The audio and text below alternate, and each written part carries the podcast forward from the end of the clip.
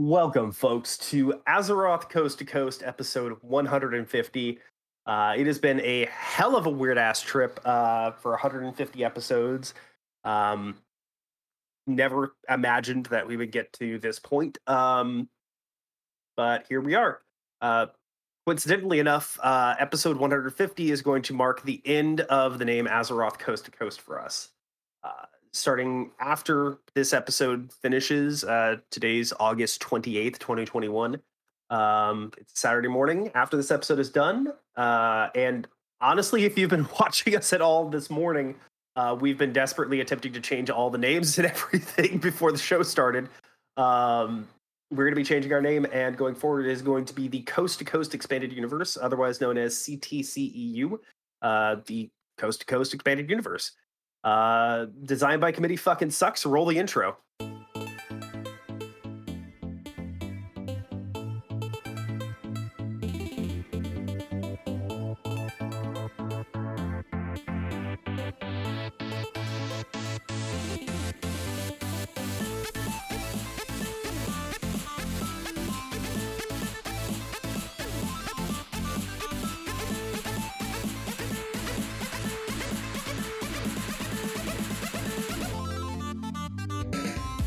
Hi, folks. How y'all doing today? Hey, honeys. We're here. Is it CTC or TCTC? The debate will continue. It doesn't really matter at the end of the day, honestly. I'll cut you. Episode 150 of Azeroth Coast to Coast, now known as the Coast to Coast Expanded Universe. I am, of course, Gavril. This is, of course, Chris. Hi. This is Neth. Hi. And this is Kevin. Hello.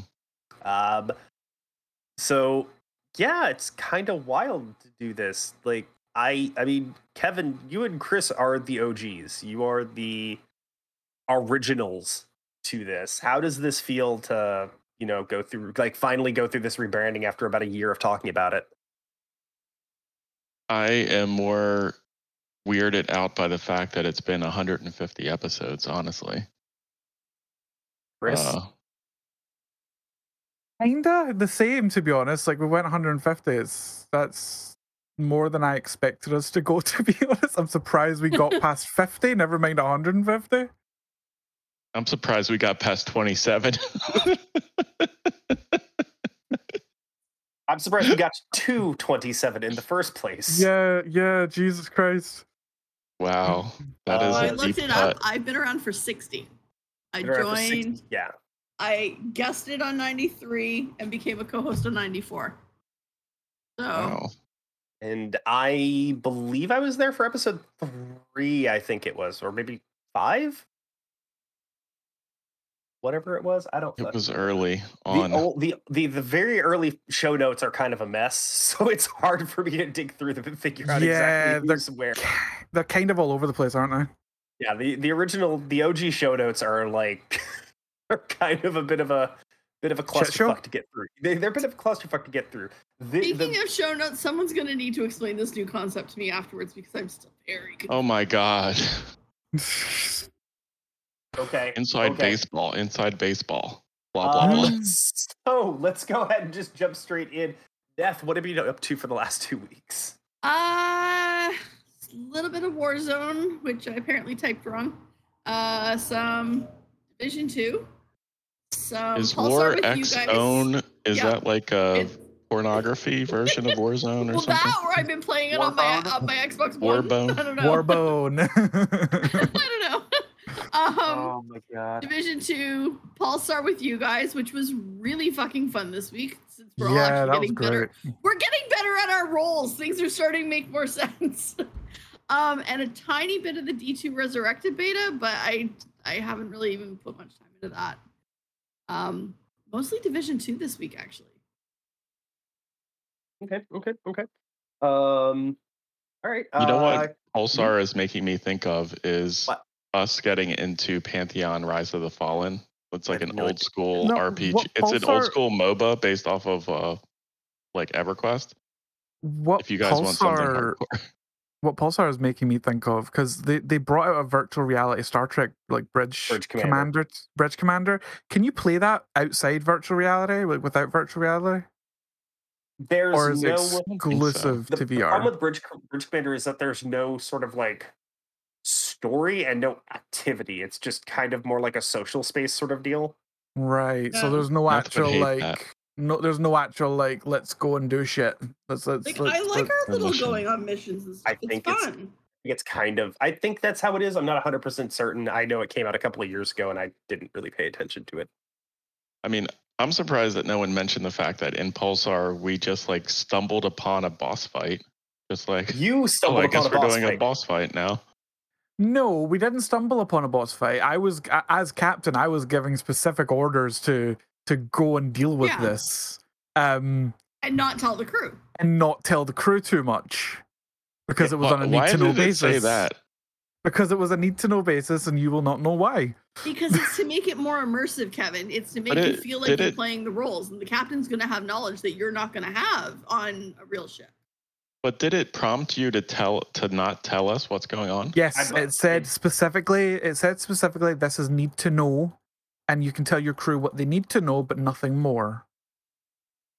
And then when LB is like getting trounced by a demon, he's like, this is need to know. This is need to know. This is need to know.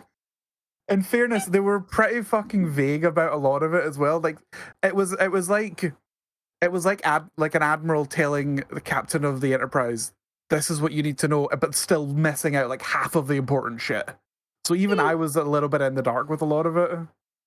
That demon that kept popping out of the shadows was freaky. Yeah, it was great though. I loved LB. He's just like, oh fuck, I see Slender Man. I think that was LB who said that. It was shit himself. It was wonderful. I just saw Slender Man underneath the fucking thing. There was like little pieces of lore and stuff that I think we disregarded entirely, but it did tell you like to keep your lights on and he's affected by the light.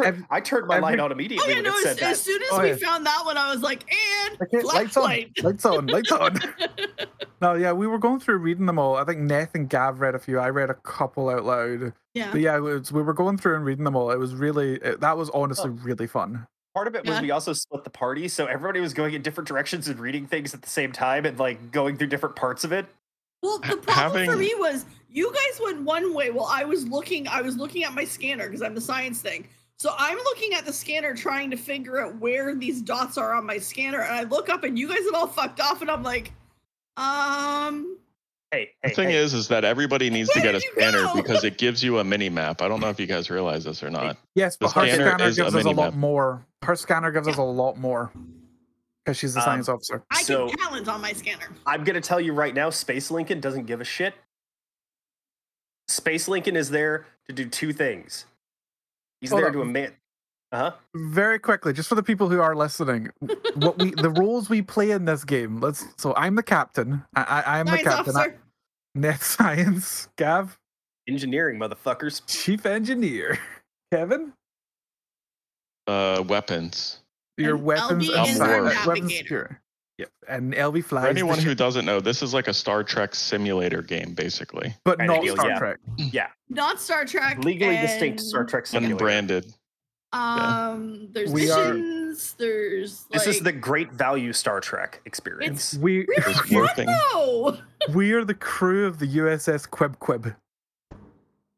I'm just trying to establish some things, because I know people like my brother are listening to this probably, and he doesn't understand like when we just randomly start talking about a game. Yeah, because he's played like three games. There will be people out there who gets the reference on our ship name. There will be people who will not.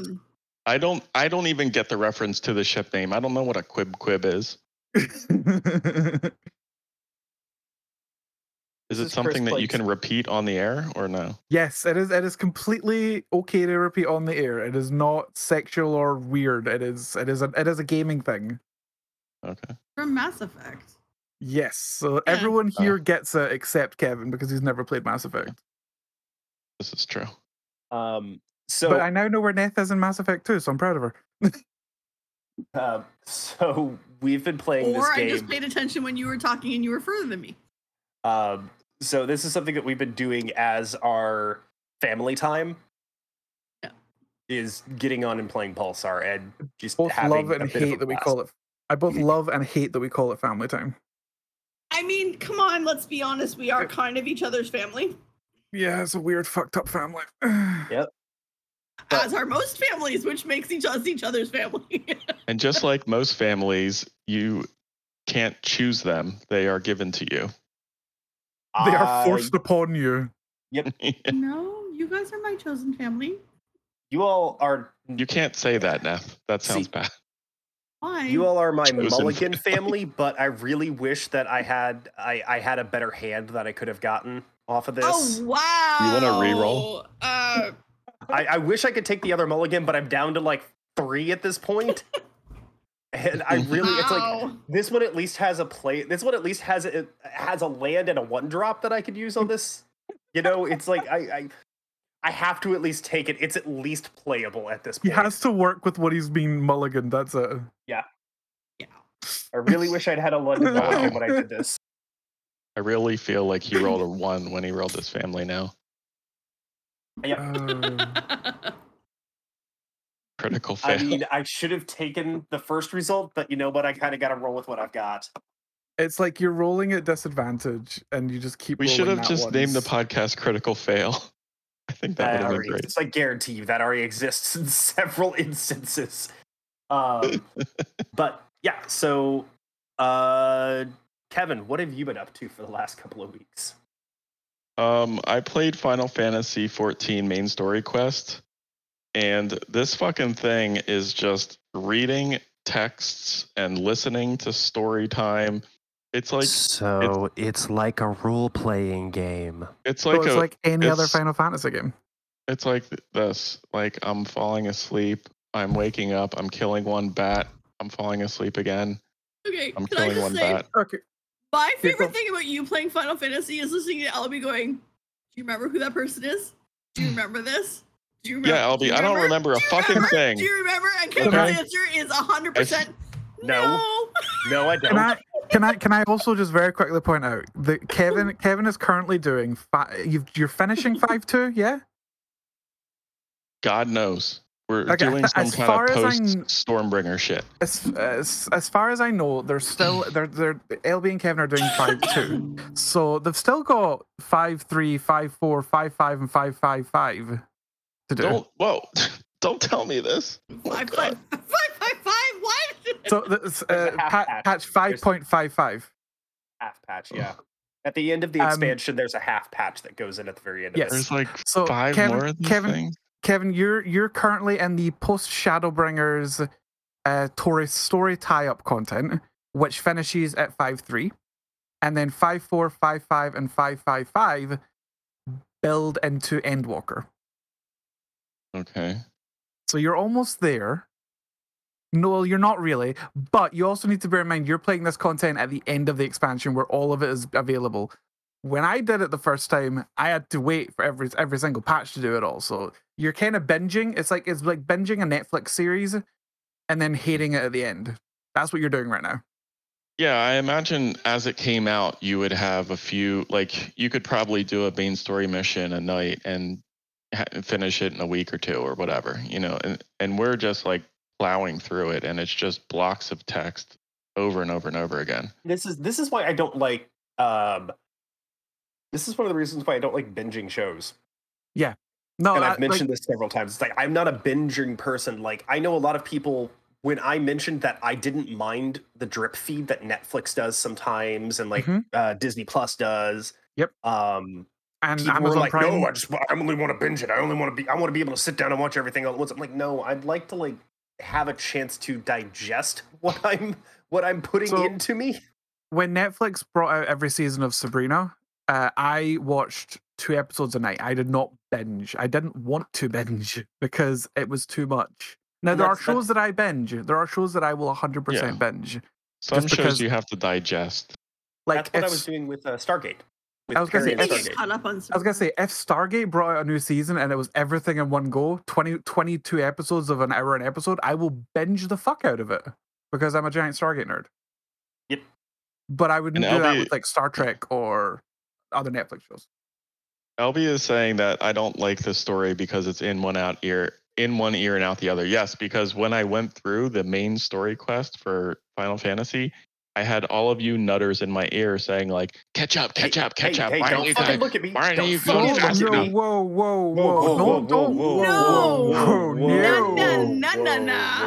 Put the brakes on, buddy. Put the brakes on. Okay, so let us clarify. We were telling Kevin to hurry up because Kevin was playing one MSQ quest a night. Let's qualify that. Y'all motherfuckers. Okay. Where were you? Why weren't you playing Final Fantasy with us? I feel like you had to suffer with us too. He didn't want to. He's wanting to now, so he's trying it, but he didn't want to. Giving it a shot, yeah. But yes, just to clarify, we had all went through the MSQ when Shadowbringers launched, and we were all playing at level cap. Kevin was still catching up, but Kevin was catching up at a rate of one MSQ a night. If that. I was reading every card. Because then there would be like an entire week where we wouldn't see Kevin, and then it would be like, oh my god. So were we. All of us were reading the story and engaging with the story. We were just doing it more of one quest a night. I can't stand all these stupid names that I can't pronounce. And it's like, I don't know who these people are. There's so many characters. It's worse than like The Hobbit. The thing that's going to break my heart is that when you get to 5.3 and don't shed a single tear, that's going to break my heart. I have cried at other games, honestly, and other stuff like that. But like the entire ending, the entire 5.3, I was a weeping mess through it all. Okay, like, I teared up at some Warframe shit. You have not done 5.3. Oh God! So if I do decide to come back, I'm going to turn it into it's going to become an ugly cry. I was watching, so the girl we rated at the end of the show last time, she just did 5.3, and while I was watching her do it, I turned into a weeping mess. Oh, did she cry? Did Lucy cry? Yes, Lucy cried. Lucy cried multiple times. Wow. And look at this motherfucker. I'm gonna have no problem. Yeah, that's because you're. That's because you have a pair of pliers in your hand. You're dead inside, exactly. What are you doing with a pair of pliers? Anyway, so Chris, my bags are still on my desk, okay, from last time. Chris, I want to let you know that I gave a rousing speech at the end of the speech that I gave in game in 5.2. Mm-hmm. And I'll Neth earmuffs for a minute, Chris. Oh. I don't think Chris cares, but. So hold on, because there are people that are going through the game right now. Spoiler warning for 5.3, for 5.2, spoiler warning. 14. Spoiler warning. Okay. No, if you want to hear it, give me a thumbs up when I can come back.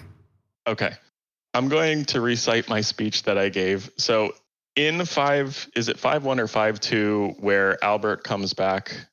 Alfie is his name. Albert, the original Warrior of Darkness. Artbert comes back and he and Alphino is like, you have to give the speech to let everybody know that like he's not such a bad guy and he's actually a good guy. Yep. So he forces me into this fucking speech, and you got to tell everybody that like Artbert is actually good and he wasn't actually a bad guy. Yep. And then like afterwards, 20 minutes later, all this crap happens, and then you find out that he's actually a bad guy. Yeah. And then, it was in the middle of the night, and I went back to the stairs, and I was like, those people are fucking distracting as hell, by the way. So I went back to the stairs, and I was like, all right, everybody, gather around. So the guy that I just told you was a good guy. He is actually a bad guy. And like, he was a good guy, but then he's a bad guy. Then he got possessed by a bad guy. And now he's actually a bad guy again. So like, I'm really sorry, but like, I take back everything that I said. And like, actually, he's like actually bad. So just disregard everything and start hating him again. Okay, great. Thank you. All right, bye.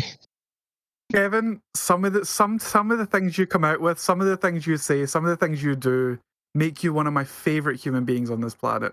You're just so weird and awkward. I love it. I love you so much. And LB was like clapping. He was like, That was rousing. That was a rousing speech. Of course, like, he did. And I was like, Albie, come on. We have to go talk to 5 people, and then like an entire crowd of like 50 people will join. And then I'm just going to do this big speech. So like, go talk to 3 people. I'll talk to 2 people. And then like everyone in the entire town will show up. And then like, let me tell him that he's actually a bad guy again. And I was like half falling asleep while I was doing this. I'm bringing them back. Okay. I love you sometimes, Kevin. That was the only thing funny that happened the entire time. Gabriel. Anywho, he's having way too much fun. Hey, what I miss? It took me longer because you idiots are just making little fucking hand puppets and shit. We were dancing. Kevin is a special child. That's all it is. Kevin is one. My apologies for distracting from your epic story. Kevin is wonderful. That's what it comes down to. Oh, I had an epic story from Final Fantasy XIV, but that was the only fun thing that happened. The rest of it was me reading, and then I killed 4 bats. Ooh. Spoiler alert. Oh my god, not the bats! God damn it. Now I know I'm going to have to kill bats. Damn it, Kevin. I like family Chiroptera. Anyway, that was Final Fantasy 14. Christ. I've been getting back in the Warframe. They're having an event for Extra Infinity basically every weekend for the next 2 months. So if people want to play Warframe, now's the time. The New War is coming out sometime soon, I think. At some point. And then Pokemon Go. For like a year and a half, though.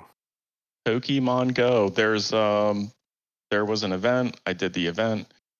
There's more controversy that I'll get in during the news, but that was fun as well.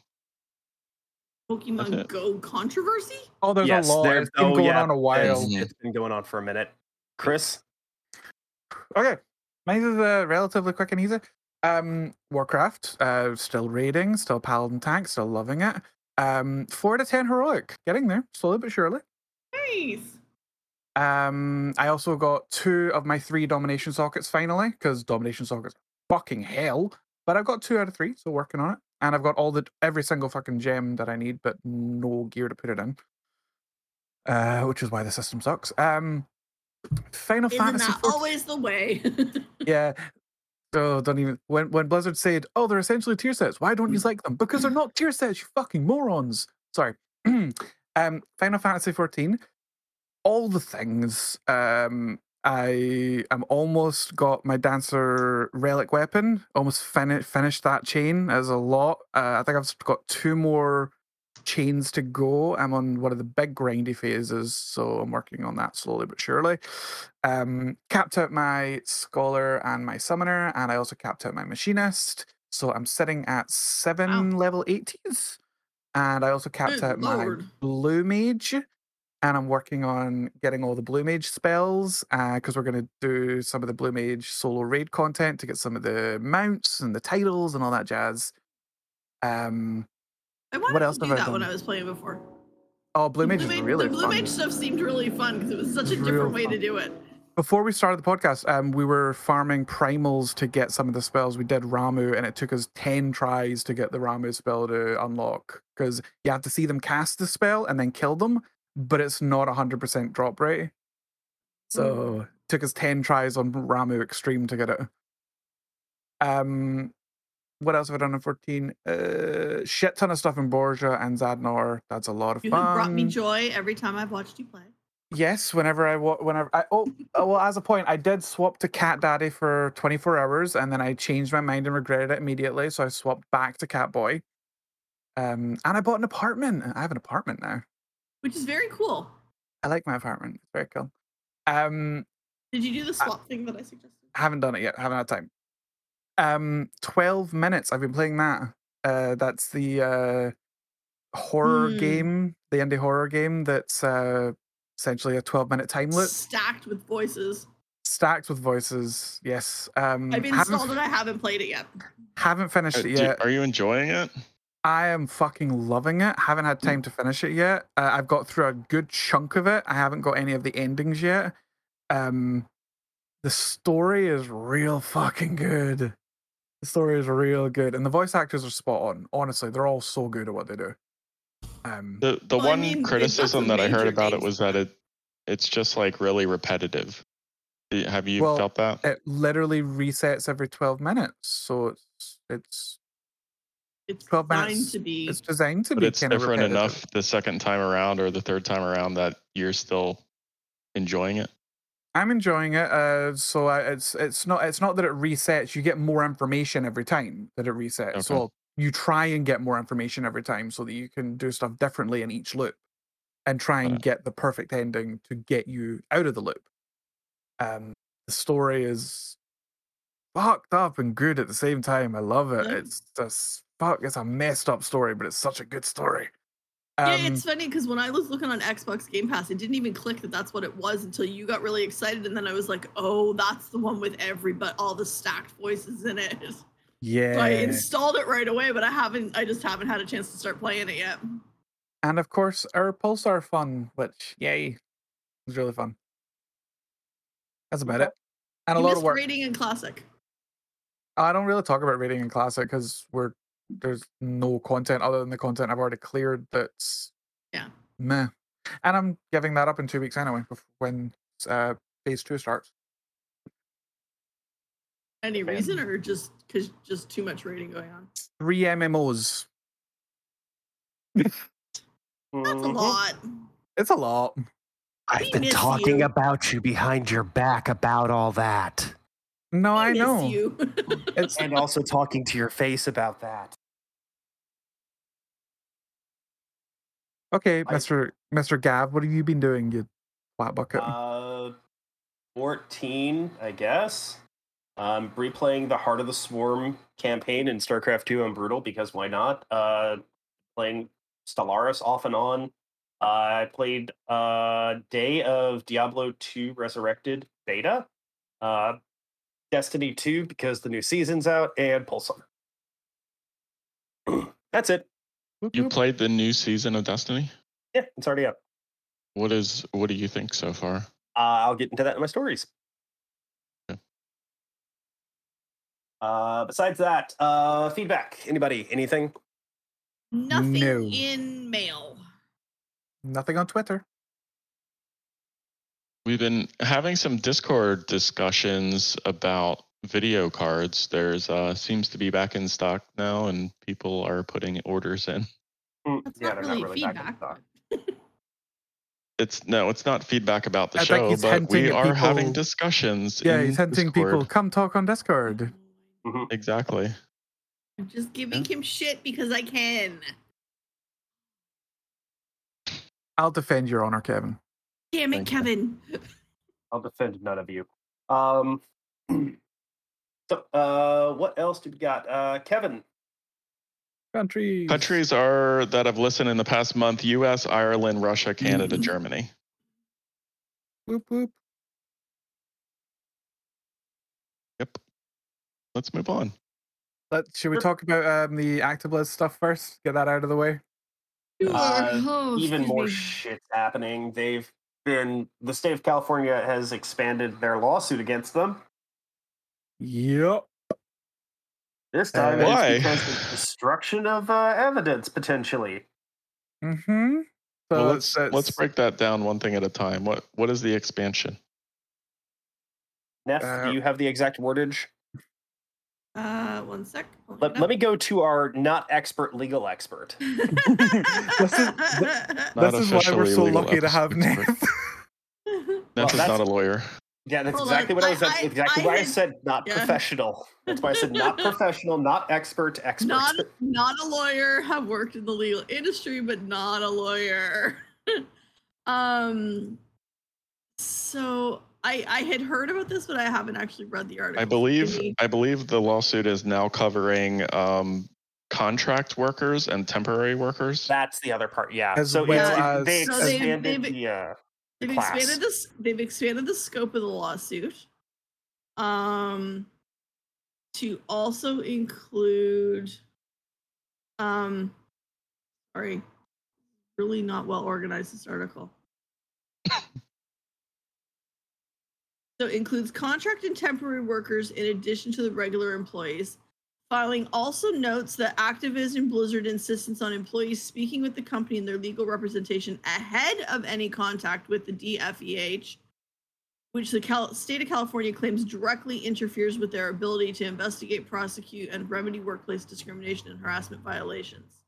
New filing also alleges that documents related to investigation and complaints were shredded by HR personnel. Yeah.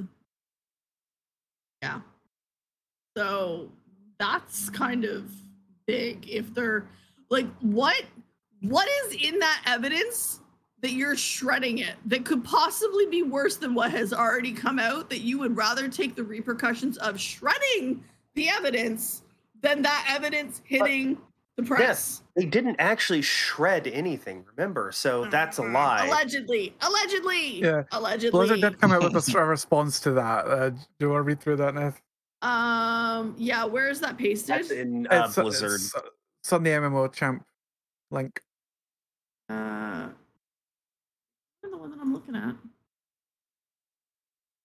at. So Blizzard, the statement boils down to Blizzard stating that no documents were actually shredded,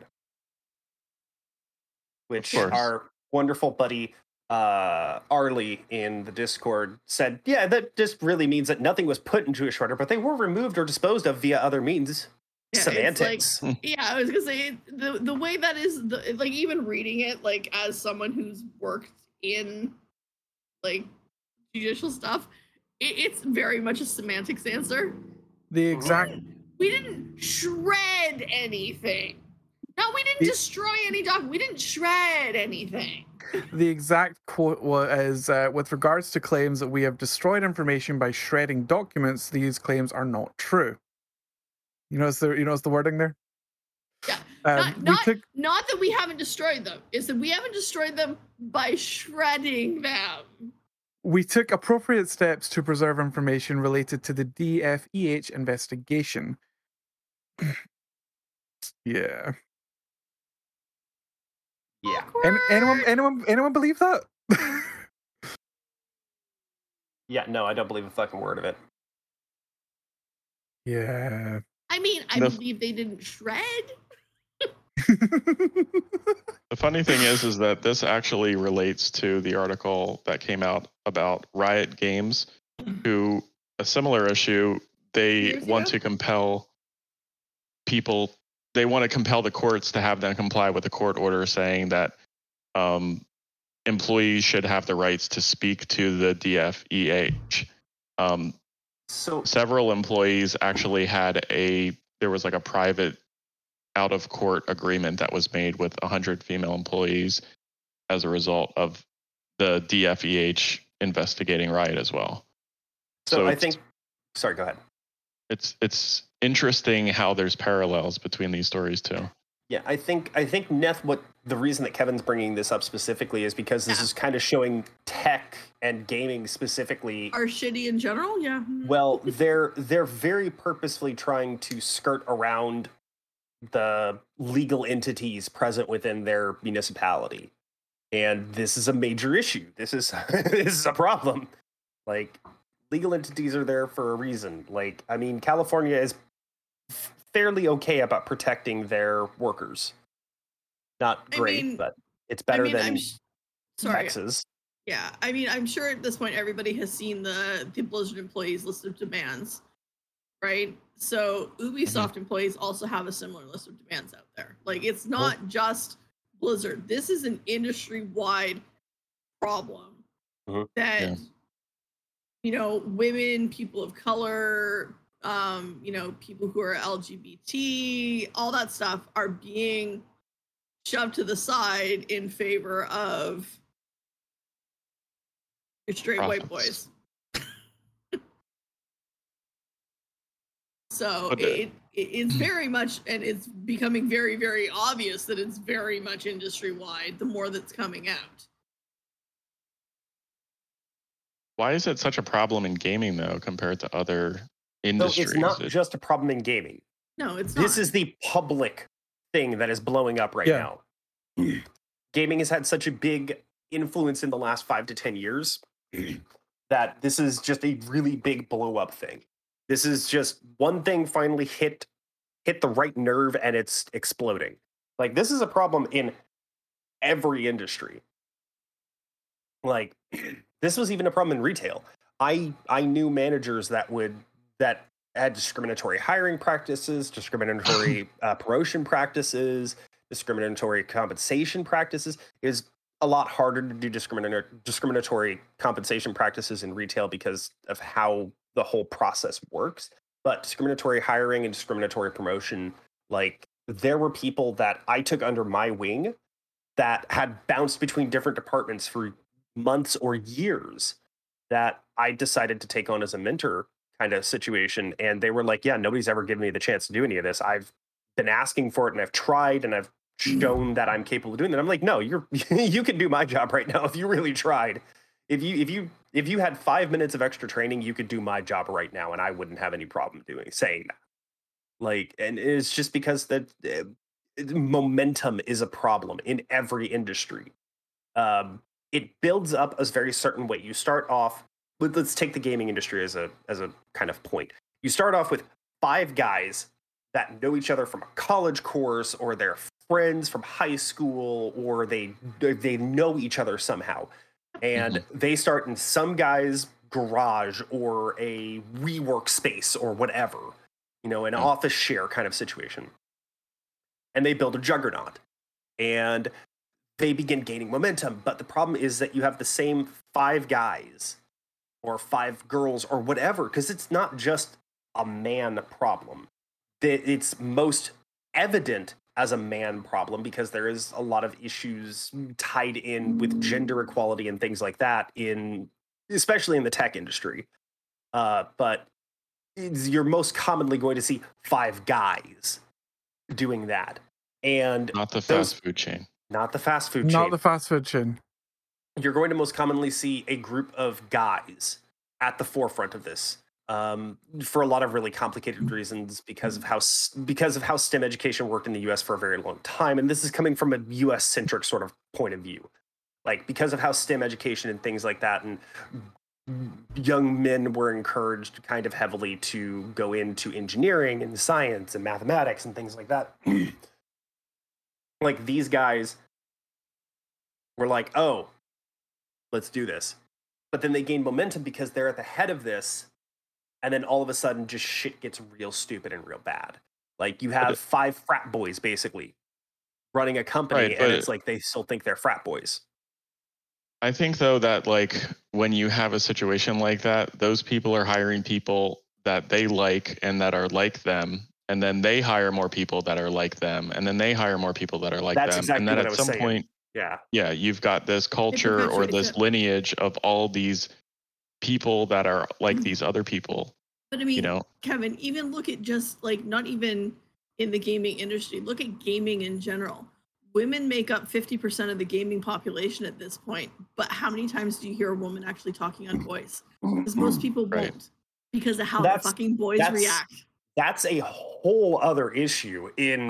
But it feeds into it, because those are the people that are going into game design and then are getting hired by these companies, and, you know, like, it continues to perpetuate it. I think right, it's. But, go ahead. I think that's more about the games that we are playing and the types of games that are out there. Like, when you have games that are about shooting and sports and like all this other shit, I think that that's maybe naturally attracting more men. And like, no, instead of having, I'm gonna stop you right there. Kevin. I'm gonna stop you right there, my dude. Okay. So the thing, so the problem is that the gaming is more than just FPS, sports simulation, RTS, etc. It's a lot more than that, because the thing is, it's like, you look at the numbers and you look at so. In general, in a general sample sizing, yes, more men are playing FPSs and things of that nature. More women are playing mobile gaming. That's just fact. That's just how the survey responses have fed out over the years. But the problem is that there's still a significant portion of those people who are still playing. There's still a significant portion of guys that still play mobile, like gacha games and match 3 or whatever the hell you want to do. And there's still a significant proportion of women that are going to be playing FPSs. But the problem is that we, especially the US, have so gender stratified ourselves within certain domains that there's a lot of issues with how do I, despite the fact that, you know, me and 20 of my friends play this one game, we're all girls. We're all women, I should say. We're all women, play this game. We don't feel represented by this game at all. But there's 150 guys, 150 men that are playing this game, and they feel they're being catered to.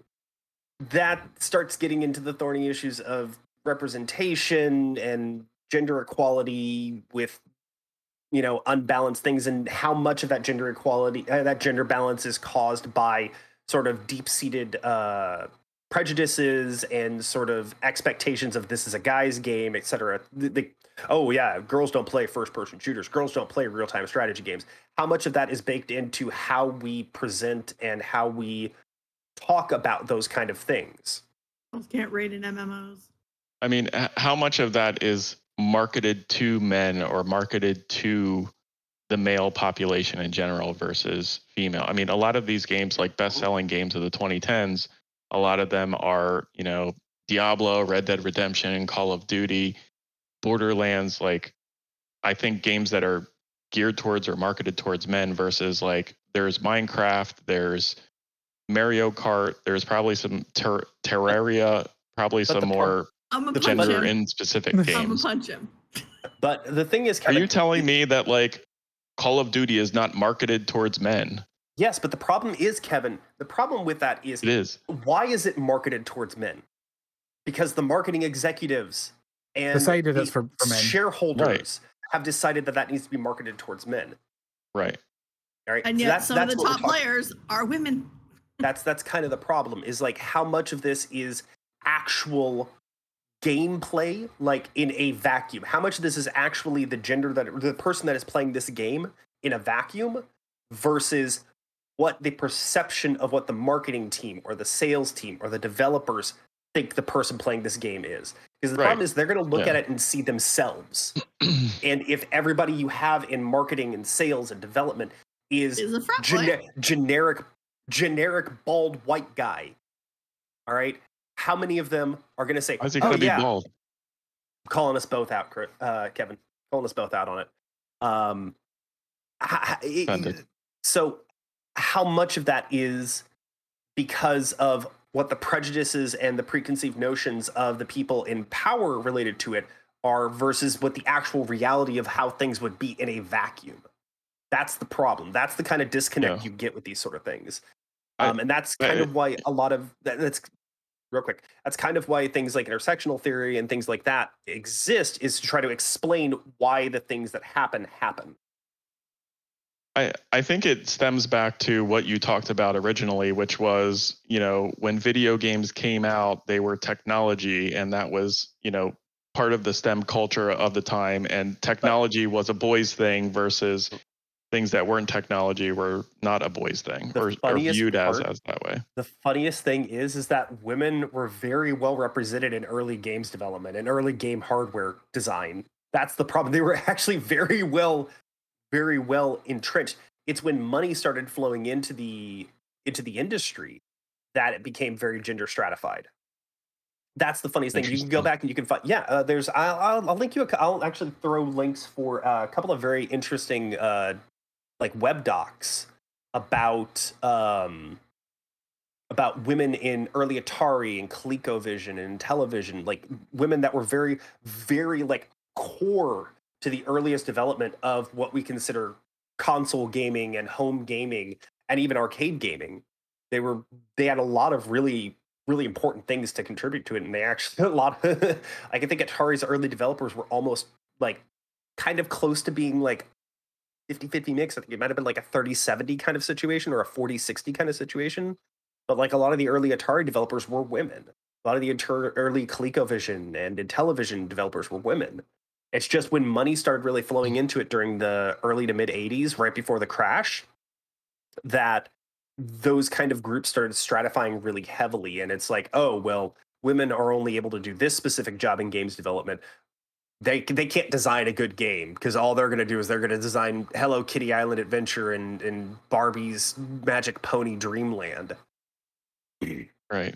It's more about perception, and it's more about who they thought the players were and who they marketed it towards. And I'm not trying to pick a fight with Beth, and I'm not saying that, you know, men are only playing video games, but it just seems that a lot of it is being marketed towards men or marketed towards boys trying because the marketing team is men and boys who were those men and boys that they're marketing to. They're not looking at who else is playing the games. They're not looking at their actual demographics and marketing to everybody. They're marketing to who they were when they were kids. Plain and simple. And it's the same kind of problem that exists within a lot of different other things. It's just like we were talking about. You hire people, unless you're consciously thinking about it, unless you're consciously trying to deal with those unconscious biases you have, you hire people that are like you. You become friends with people that are like you. And it's partially because of, shared experiences, things like that. Because of those shared experiences, you tend to gravitate towards people in all settings that are more similar to you yourself. So it's an unconscious bias that's kind of just rolling along, and it just gains momentum as it keeps going, and it gets harder and harder to stop it. That's the problem with tech giants and game industries and things like that. Like, they have just so much momentum, it's hard to stop them and hard to change the course. I mean, it's been the problem with the movie industry for decades. Perfect. Mm-hmm. If looking at superhero movies, I've got two fucking perfect examples for you. The first the Superman movie with Chris Reeves, badass, has a love interest, all that jazz. And then you've got the Supergirl movie. Oh god, let's compare the fucking two. That was a terrible fucking movie. Let's compare the fucking two. That movie was horrible. Literally, two women fighting over a man. That is literally the premise of that movie. Or how far did we get into the Marvel Cinematic Universe before we finally fucking got a Black Widow movie? Because they kept saying, oh, no one would want to watch a Black Widow movie. And yet everybody was screaming, give us a Black Widow movie. Yeah. I mean, I thought that this was kind of like video games grew up in the 80s. And during the 80s was also like boys play with He-Mans and girls play with Barbies. Again, that's the problem is that's part of what it's been marketed to. That's what it's been marketed to, because the at the time, that was the baby boomer generation coming into the fore. And the problem is that you inherit a lot of stuff from your parents and your overall generation. Let's say you're born in 1957. Let's say you're born in 1957. You grew up in the 60s. You are a teenager in the 70s. The United States at that point, the Civil Rights Act is still very fresh in people's memory. Colored-only drinking fountains and establishments, whites-only establishments, are still a thing. Like, in certain parts of the country, those are still things. Segregation is huge in the 70s. Does that color how you perceive things in 2020? Yes, because that's how you grew up. So you're going to continue to perpetuate the systems that existed when you were young, because you want to feel comfortable and you want to feel safe, because you have that sort of nostalgia for what it was when you were a kid. Oh, when I was a kid, everything was safe, and, you know, I could leave my door unlocked at night. Well, it's clearly because, you know, these things happened at this one point in time. So obviously that's the impetus for why, you know, I can't leave my door unlocked in 2020. It's a series of baked-in biases that you've inherited over time, and the problem is that people aren't willing to look at those things sort of critically and be able to go, oh, maybe it's a population density thing. That's why I can't leave my door open at night, because there's suddenly 10 times as many people in my area. You know, the crime rates are the same. And what we're saying, Gav, is... What we're saying is that those baked-in biases have somehow perpetuated themselves within the gaming industry this entire time, and we're now just having it hit ahead. Yeah, this is just it coming to the forefront. This is the straw that brought the camel's back type of thing. Yeah. And I mean, there's a lot of things that have been going on over the last 5 years or so in the United States and worldwide, in Canada, in Mexico, in other parts of Europe, Asia, where people are kind of going, where this younger generation, this millennial generation is getting into it. This group of people that were born in the 80s are getting into a point where they are starting to, in the early 90s, where they're starting to gain power. It's like, we're in our 30s. Kevin, you and I are in our 30s. Kevin, you and I are in our 30s. We're in our late 30s at this point. All right. Chris is in his early 30s. Late 20s, early 30s. I'm 30. He's 30 now. I know. I'm talking about a band of time, okay? I know, but I'm not going to let him forget that he hit 30. Yeah. I want to. Love you, Chris. I don't think it's part of that. I think it's more probably the Me Too movement and different, you know, what I'm saying is trying to gain equality amongst all people in the past several years. But that is all tied to generational shift. I'm saying that's tied to generational shift because as this generation that we represent, that you, I, and Chris represent specifically, Neth is Gen X. She's half generation before us. I am. So, because of the generation that we represent is getting older and getting into power and being able to have more of a voice in things. It's very difficult for us because we went through 2 recessions and an almost total market collapse during our lifetimes. That's one of the reasons why millennials are sometimes considered the forgotten generation, because we do have such a wide disparity in wealth gap and things like that. And I'm talking like a fucking socialist right now, because like a little bit am. I'm a bleeding heart liberal. I have admitted this on many occasions, but it's like most of us here are.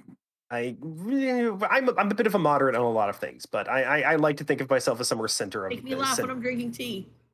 I like to think that I'm somewhere center left of the situation, of all of these kind of situations. But I think that as we are getting older and there is more power is flowing from the top to the bottom, which, by the way, it's flowing at the lowest rate it's ever gone because of income disparity, wealth gaps, things like that, lost generations that are happening, that it's harder and harder for those groups, for groups like us to gain a voice and gain power and do things like this. I'm just rambling. Yeah, I'm just rambling at this point, and I'm going to go ahead and stop because we barely have even gotten into this fucking show, and it's been an hour. I mean, tie it up. Don't just end it.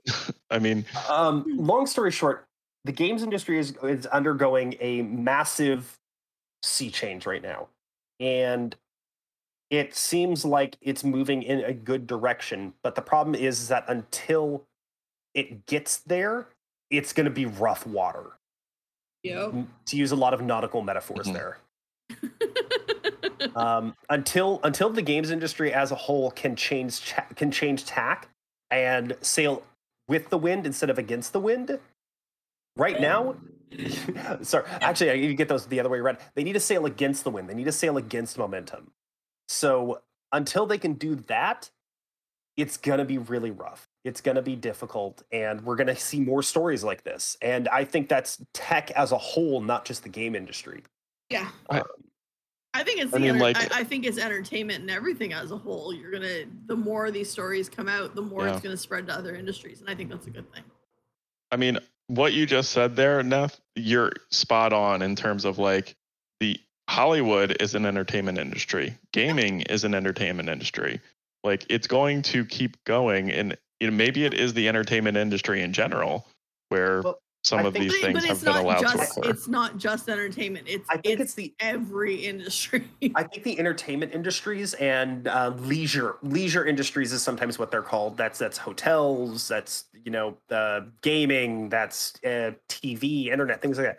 I think when the leisure industries, the game entertainment industries, are going to be the first most visible sign of change that you will see. Yeah. I think that's just we're getting these, and I think over the next 10 years or so, we're going to see a lot of really large changes fundamentally and structurally as time goes on. I just think that right now the entertainment industry is the bellwether. They're the tip of the spear. They're the vanguard. Yeah, and I understand companies want to defend themselves and stuff, but like just the more I hear about them fighting against and actively destroying evidence on, you know, being sued by the state government, it's like, come on, like, do you need more bad press now? I mean, or it's like, what special level of stupid do you have to be? Like... Right. And like, ultimately, this is for the betterment of the people who work there and the people who worked there and had wrongs against them. And I hope that the DFEH is able to actually take them to justice and actually like help people get and restore some of this so it doesn't happen to other people and other companies in the future. I really want to see this be a major shift in the Western world, because it's not just us. It's not just us, US. It's the entire Western world. Like it's the entire Anglosphere has a lot of issues with this. I'm glad that the California state government is taking them to task on this, and they're like not letting it slide, and they're, they sued Riot, they sued Blizzard, and I'm glad that they're doing these investigations, because I'm not sure if other people or other governments in the world are as strict as California is, or they're just the first group who's saying, no, we're not going to let this go, and we're going to make sure that this is California being California. This is California being California. Right. And sometimes that's a great thing, and sometimes it's a bad thing. But in this case, I think it's going to be a good thing, and hopefully the betterment for other industries too. Yep, I think it's a good thing as well. Real change will not come unless those in power are held accountable. So always remember, my fellow USians, always vote. There's another piece of Blizzard news regarding someone in an Overwatch video game that's being renamed. Not just that. Chris, go ahead. Yeah, no, there's more. There's a lot. Okay, so first off, we'll start with the Overwatch one. So, Overwatch the Overwatch team on their Twitter released a statement. I'm going to read it 2 paragraphs. I'm going to quote 2 paragraphs here, just so everyone has exactly what's going to happen here.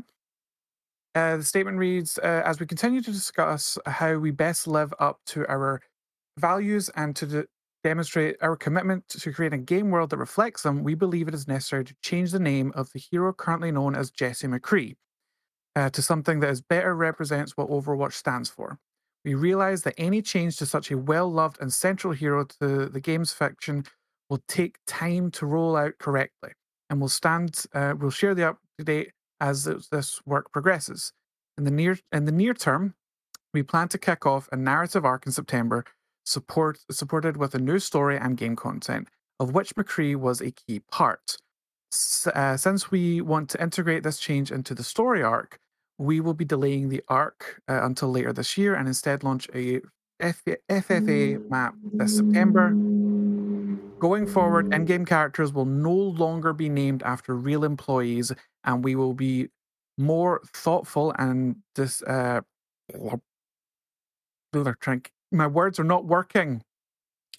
about adding real-world references to future Overwatch content. So, Jesse McCree will be renamed.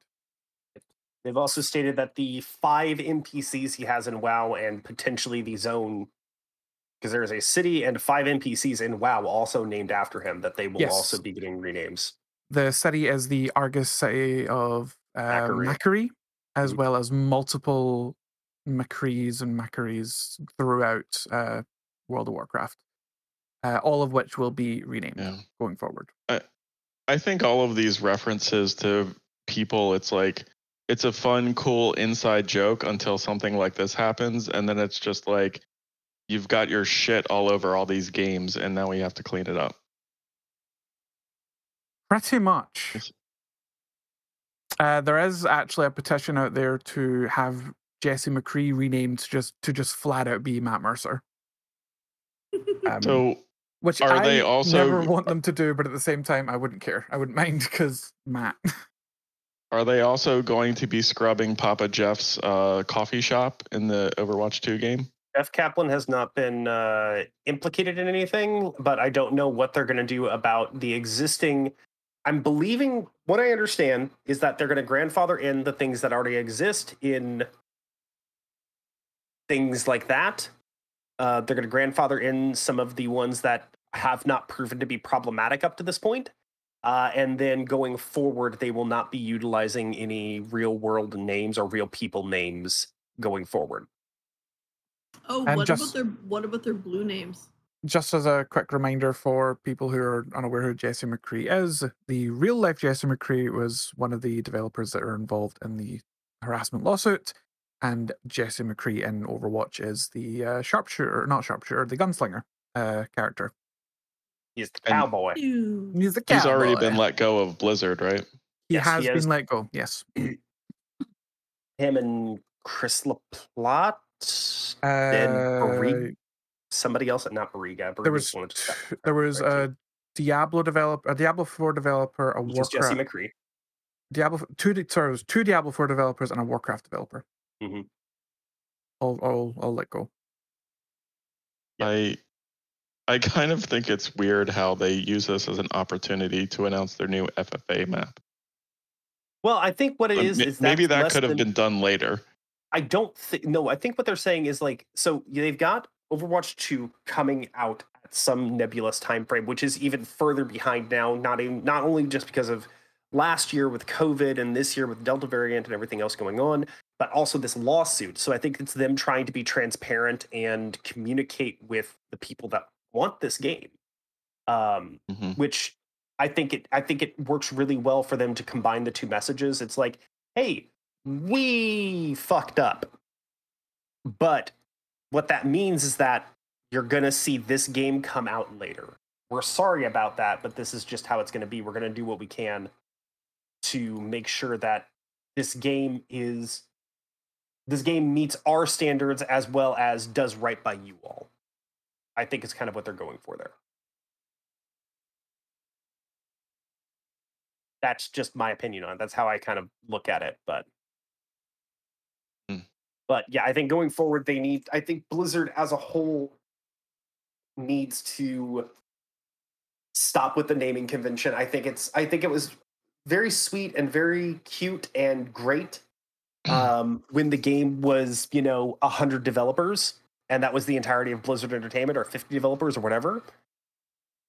But when we've gotten to this point where it's such a massive entity, I don't think they've got a choice in the matter. I think they have to cover their asses and... yeah. That's just me. That's just how I'm looking at it. I agree. Yeah. All right. Yeah. So, after all that shit. Yep, that's your hour-long Activision Blizz nonsense. Yep. I am going to tell you this right now. This is my statement. I don't know about the rest of everybody, but on the next episode, our very first episode of Coast to Coast Expanded Universe, like the full experience. The Coast to Coast Expanded Universe. On the next show, unless some bombshell comes out, I'm not really interested in talking about this bullshit. I agree. Yeah. Likelihood of no bombshell coming out. Hmm? What, Neff? I said I agree. I need a break from it. It's exhausting. Unless something happens with Jeff Kaplan or Mike Morheim or Metzen some major issue with Bariga and O'Neill or something with Kotick, I'm not really interested in covering any more of this next week. I agree. Yeah. I wasn't interested last time we did a show, but shit keeps coming out. I know. God help us all. I mean, and that's a valid point, Kevin. It's just, unless it's huge, let's let it rest for a bit. Anyway, so one of the major things that happened over the past few weeks, we had Gamescom, which is a yearly gaming conference in Europe, but I think it was done virtually this year. Yeah. I completely forgot it was going on. So did I. Yeah, early August. Mid-August, yeah. No comment. Okay. There were a few games that were announced. One of them is a Saints Row reboot. Saints Row 3 is a game that I played recently with LB, and it is like a GTA ripoff kind of game. It looks like they're getting back to their roots and doing something. I heard people saying that it was super serious. Yeah, this reboot's not going to be like the sarcastic, over-the-top, like penetrator dildo weapon stuff that we're used to. It's going to be super serial, apparently. I think Saints Row in general got a little bit off the rails with kind of the all of the weird shit in the game. Like, don't dildos you dare aside, pick on the penetrator dildo weapon. I swear to God, it is the best weapon in any video game. I got the dildo weapon in that game, and I also got the dildo weapon in Cyberpunk. What? So there you go. But thing is these are things that exist. The gameplay doesn't look. I mean, there was only a video trailer of gameplay footage and the actual teaser trailer. None of it looks super revolutionary in terms of graphics. I wonder how the gameplay is going to be. To me, these are just Grand Theft Auto ripoffs. I don't know. If I am not allowed to shove a dildo up someone's ass that is the same size as their entire torso to kill them, I'm not into it. What you do in your own time is your business, Chris. All right, just please don't admit crimes on the air. It's Saints Row, that's what you do. I can't. Oh my God, I can't. How can you fulfill your fantasies of killing people with dildos if it's not for Saints Row? Nath, you okay? I nothing. Let's move on. Neth may appreciate this. Call of Duty Vanguard, there was a huge gameplay video that came out. It is a World War II shooter. Cool. It looks like Modern Warfare, but LB told me that it's not the same developer as Modern Warfare. It's not Raven, it's the other one. It starts with an S. No, it's not Treyarch. Thank you. Sledgehammer is doing the main game. Treyarch is doing the zombie stuff because the zombie stuff is going to still exist, and Treyarch is involved in the zombie stuff. And who did Modern Warzone? Raven. Was it Raven who did Modern Warzone? Modern Warfare is still going to be involved somehow in incorporating this stuff into the new iteration of Warzone. So all three studios are somehow involved, but officially it's a Sledgehammer game. The thing that I thought was funny was that nowhere in that trailer was the Activision name. Yeah, they're obviously moving away from that. A little problematic. I mean, the other thing is, though, is that we're naming three different studios that are all making this game. Oh, there's four. Maybe it's also due to so it's four? Raven. It's Raven, Treyarch, Infinity Ward, and Sledgehammer. Yeah. Oh my God. Is half the planet working on this game right now? But Kevin, you have to remember too, all of these studios, they rotate between them for each year's games. That's why the games are so totally different between each year. Is because they it's not the same studio doing it year after year. They rotate through the studios. I think this is the first time though where they're pretty much got all four doing a game. Yeah. Well, that's because they have Warzone, and that has to stay supported. That's a live service that has to stay supported.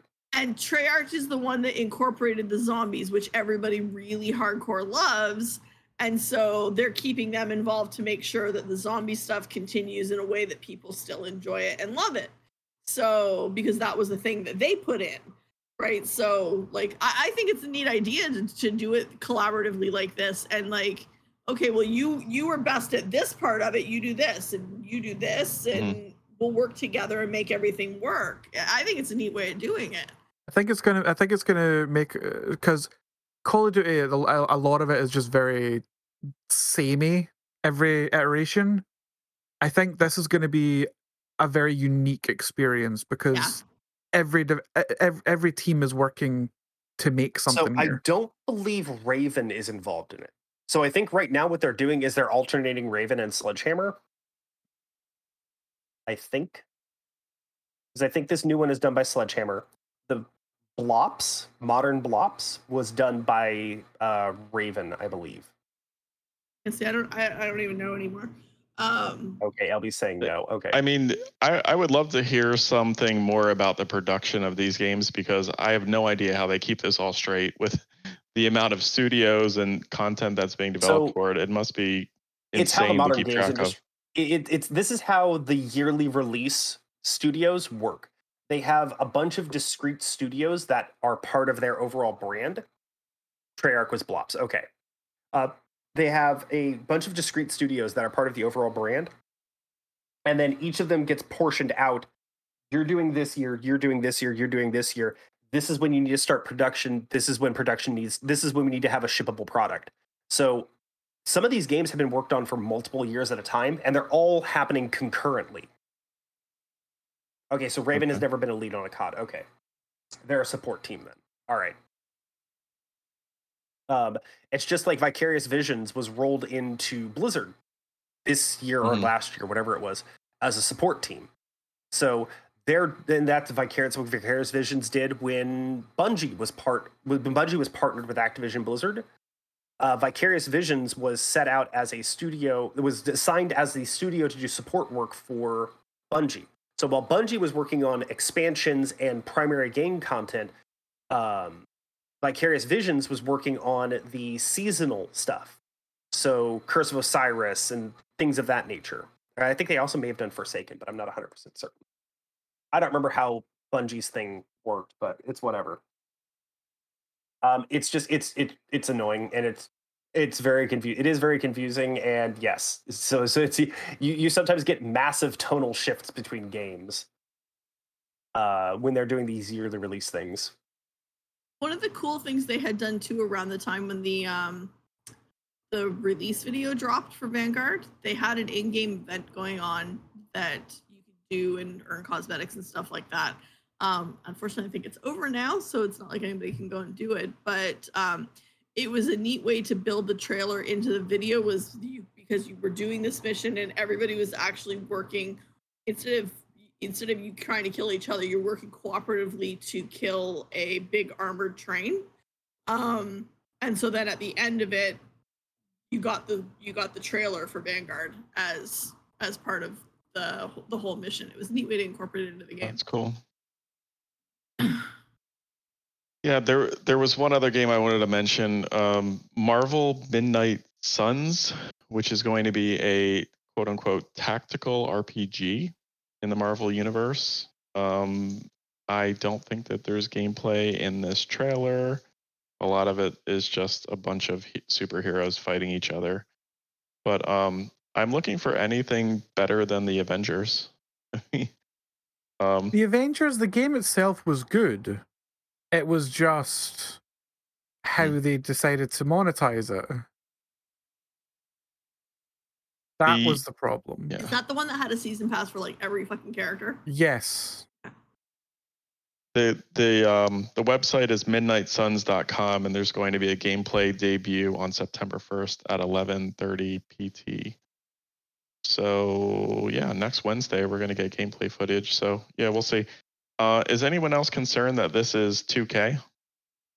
I know that 2K has not had super good luck with like wrestling games in the past. So okay.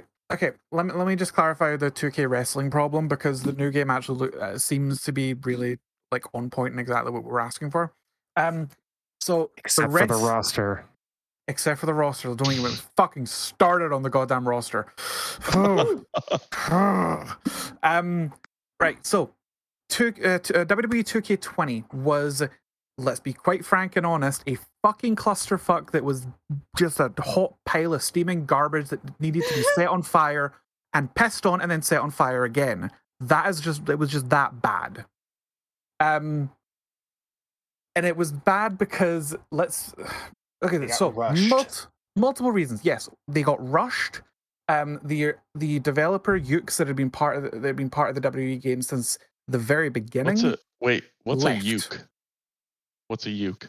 Yuke's is one of the studios that developed WWE games since the very first one, the original SmackDown. Oh, okay. I thought it was some kind of like Scottish slang. No, it was one of the original. They've been developing the WWE games since the first PlayStation one, which was SmackDown, back when it was WWF. They left and they took all their code with them, so they had to build from the ground up, and it didn't go very well, as you could tell. Some of those images were just horrible. Plus, they also had pressure from WWE to release on time at their normal schedule at Survivor Series, which is where they always release the yearly games. Actually, this one's been delayed till March, so it's not coming out till just before WrestleMania. And there's already pressure from WWE as to what the fuck. There's a lot of rumors that WWE and 2K will be going their separate ways, and 2022 might not get released. It's all up in the fucking air because WWE is not happy about the delay. Yeah, there's a lot. 2K themselves are not bad at what they do. They are just rushed and under a lot of pressure. And they didn't have the base to work with. Because I will 100% put my hands up and say WWE 2K19, the career mode, one of the best they've done since the original setup. There's a lot of potential from 2K with their games.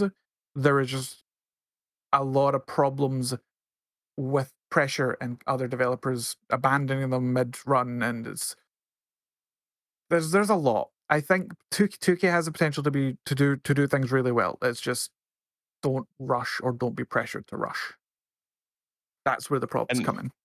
LB is saying that they are a publisher, but not. I don't know if they're also the developer. No, 2K is a publisher. That's what. Yeah, sorry. Yeah, 2K is a publisher. Yuke's was the developer. I can't remember who the developer is now. Let me look that up. Yeah, I didn't see. A developer wasn't named. It just said 2K. Firaxis. Firaxis will be your developer. Firaxis. They're a fairly well-known company, but they're mostly known for some other stuff rather than wrestling simulators. I have Visual Concepts as the developer. They were the XCOM. They were attached to the XCOM game. XCOM, the modern XCOM games, and Civilization. Yeah. For 2K20, it's Visual Concepts. 2K22, it's Visual Concepts. Okay, so XCOM was a good game. Civ was a good game. So I'm assuming that this. Just because of past experience doesn't mean shit when they're branching into something different. If this is actually Firaxis. And Civ and XCOM are both kind of like turn by turn thing. Very different. Oh, I hope this isn't going to be like a turn by turn thing. I'm not into those. We're on a time frame, folks. All right. Anywho. But yeah. Chris, can I go through mine quick? Because they're all of them are pretty quick. Sure.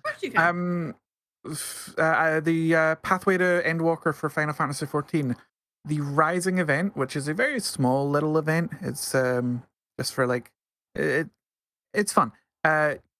Is available now. It'll be available through the 9th of September. You can start it in Ulda. You can get your Paracel. You can get your seasonal show off item. I can't remember what they're actually fucking called. Wait, did you say Parasol? Yes, there's a Parasol. Like fancy umbrella. Fancy umbrella. I need you to show me that later. Okay, I need to go and get it, but I'll show you it when I get it. Okay.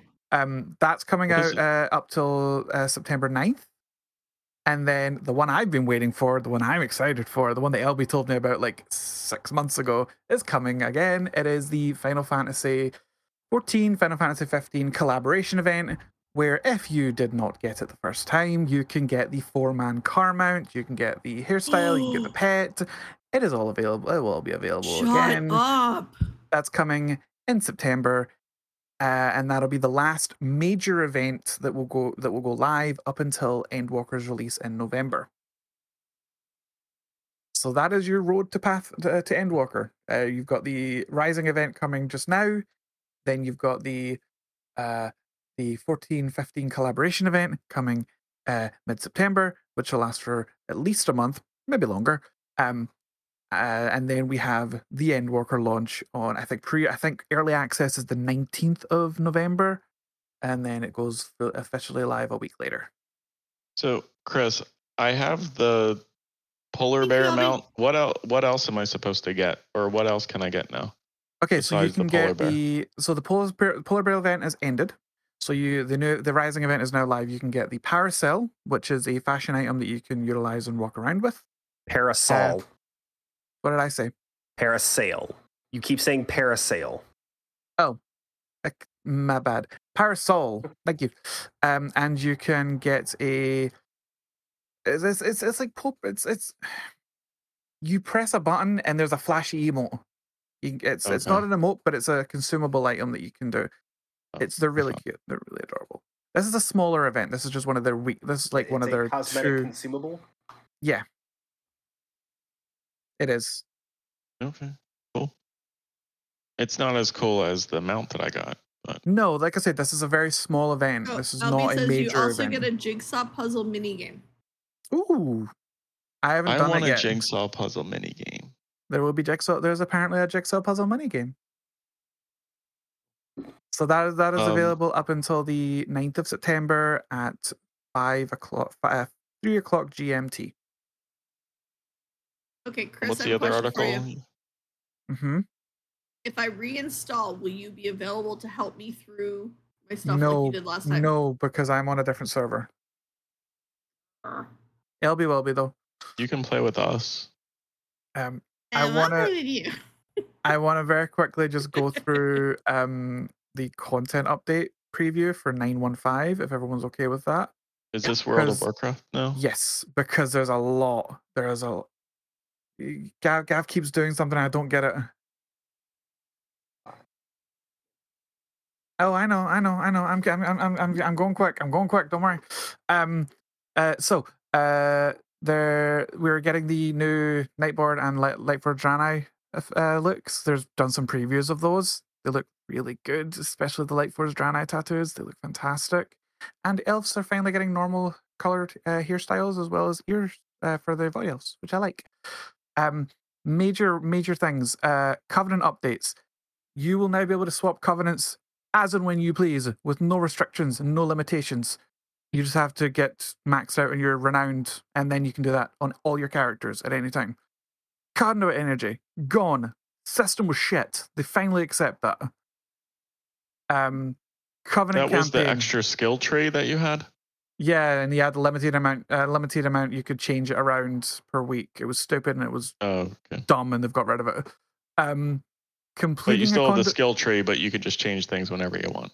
Yes, pretty much. The Covenant campaign, if you've completed it on one character, you can skip it on alts, finally. And the more intro, that is skippable on alts, period. Because fuck that shit, I ain't doing that again. Really? Yes, you can skip the more intro on alts. Fucking about time! Yep. Also, really cool thing that's happening. Legion time walking. It's that time again. We're at the point where Legion is now time walking content. But there's a twist. We get Legion time walking Mythic Plus. Yeah, I saw Neff's face crinkle there. Like, what? So, Explain. by the sounds of it, the Legion dungeons that will be selected as time walking dungeons when the event is live will also have equivalent to be Mythic Plus dungeons.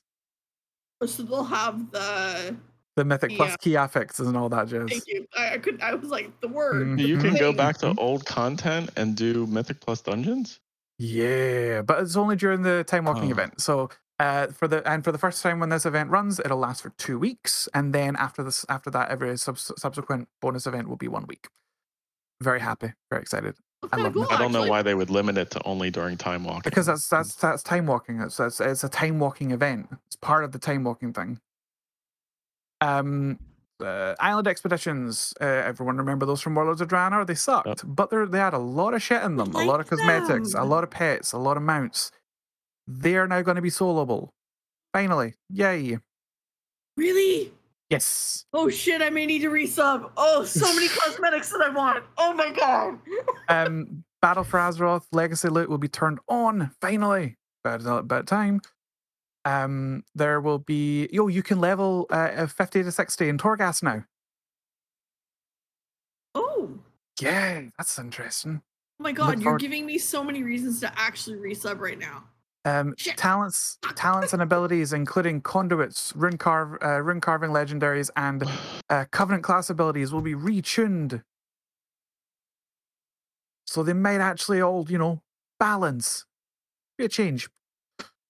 This is personal for the raiders and for people who are raiding Sanctum of Domination. You know that slog you have to do from Venari to the raid because there's no way to get there quick? No. They're adding fast travel. They're adding Neth, it is the worst. Unless you're a tank, you're going to die getting up there.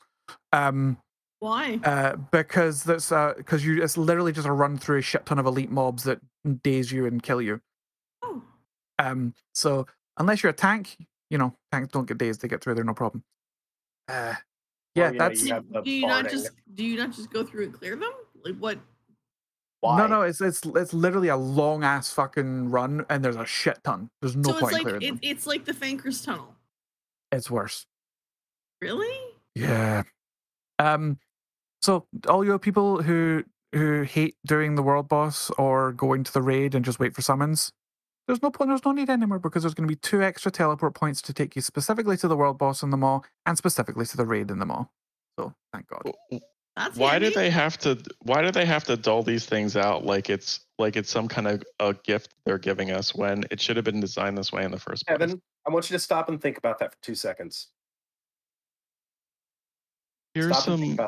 Here's some quality of life things to get us to continue to sub and play our games. Here's some things to distract you, but what's going on in the news?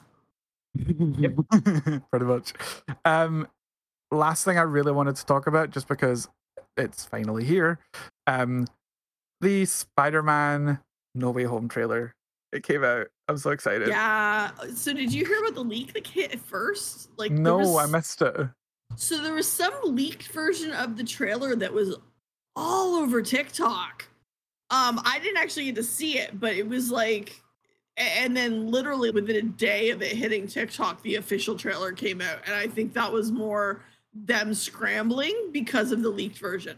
I guarantee you the second that one on TikTok went live, Tom Holland panicked. Was it me that did it?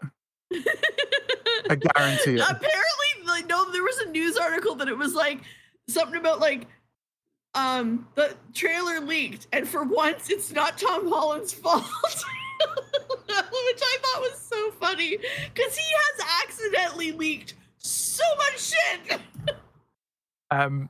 The trailer's coming out. The trailer's been out. It's fantastic. It looks really good.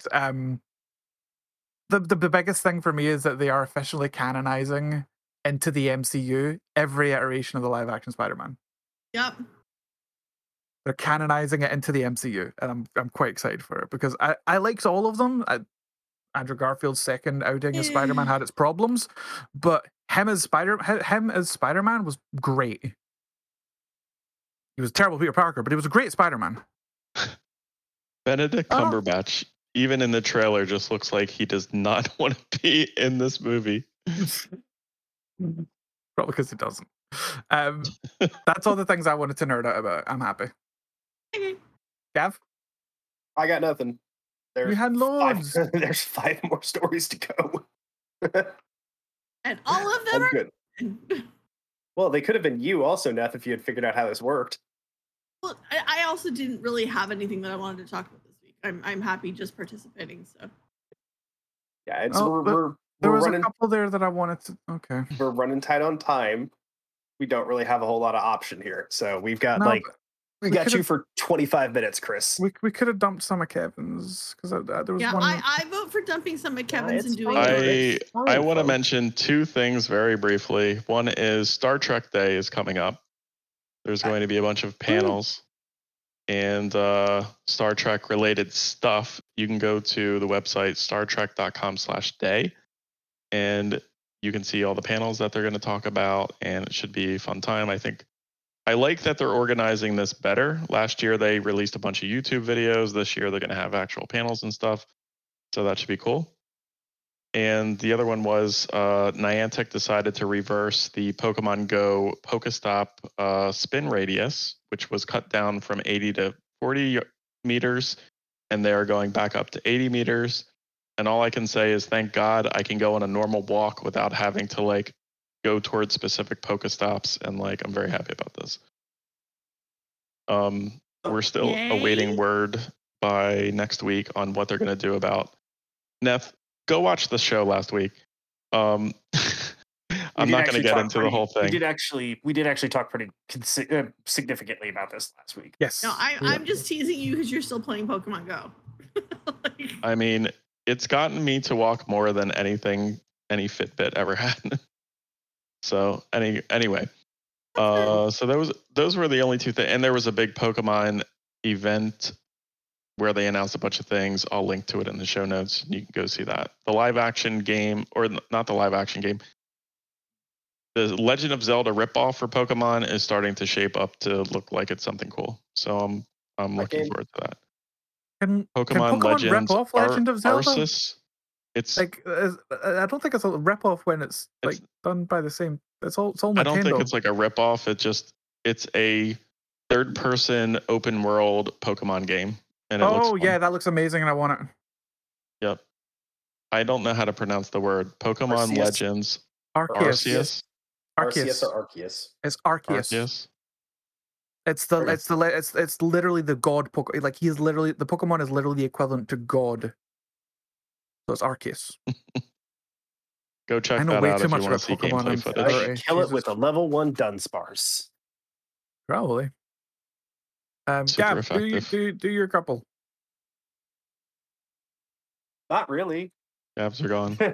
We're running tight on time, so we still have shit to talk about with the rebranding and everything else. So It's all good. So we need to actually talk about that is the thing. Yeah, we do. So let's talk about it briefly. We've talked about that. We talked about it a little bit last week, but we actually have all four of us are here this week.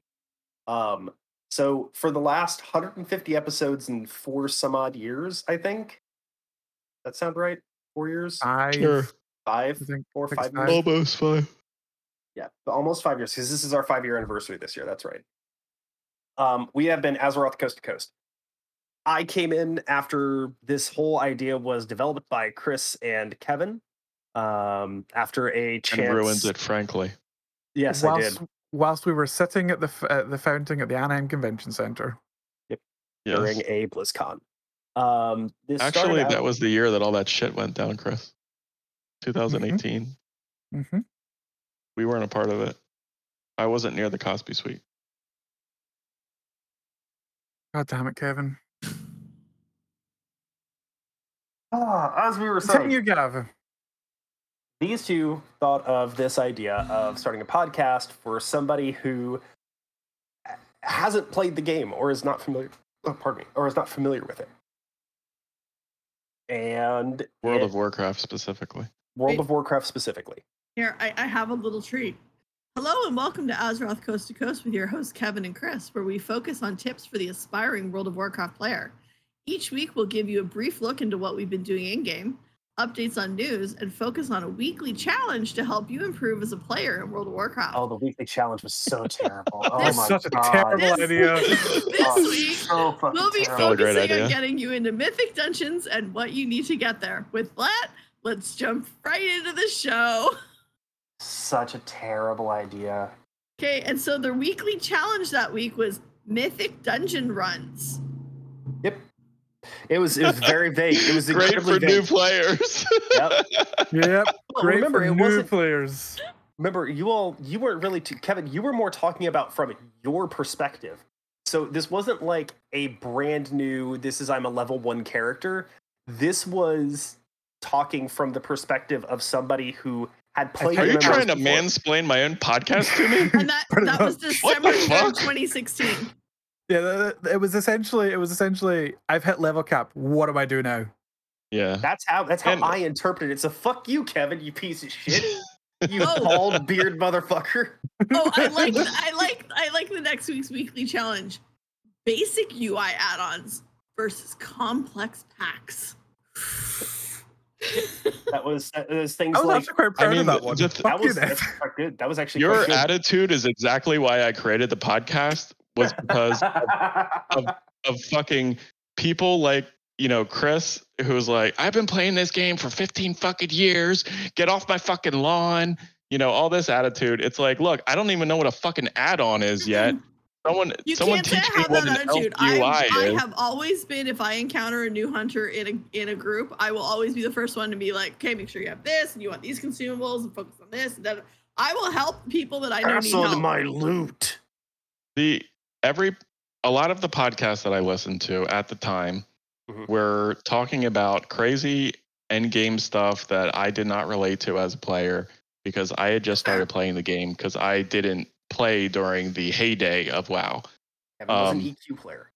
I was an EQ player and it ruined my life, so I stopped playing.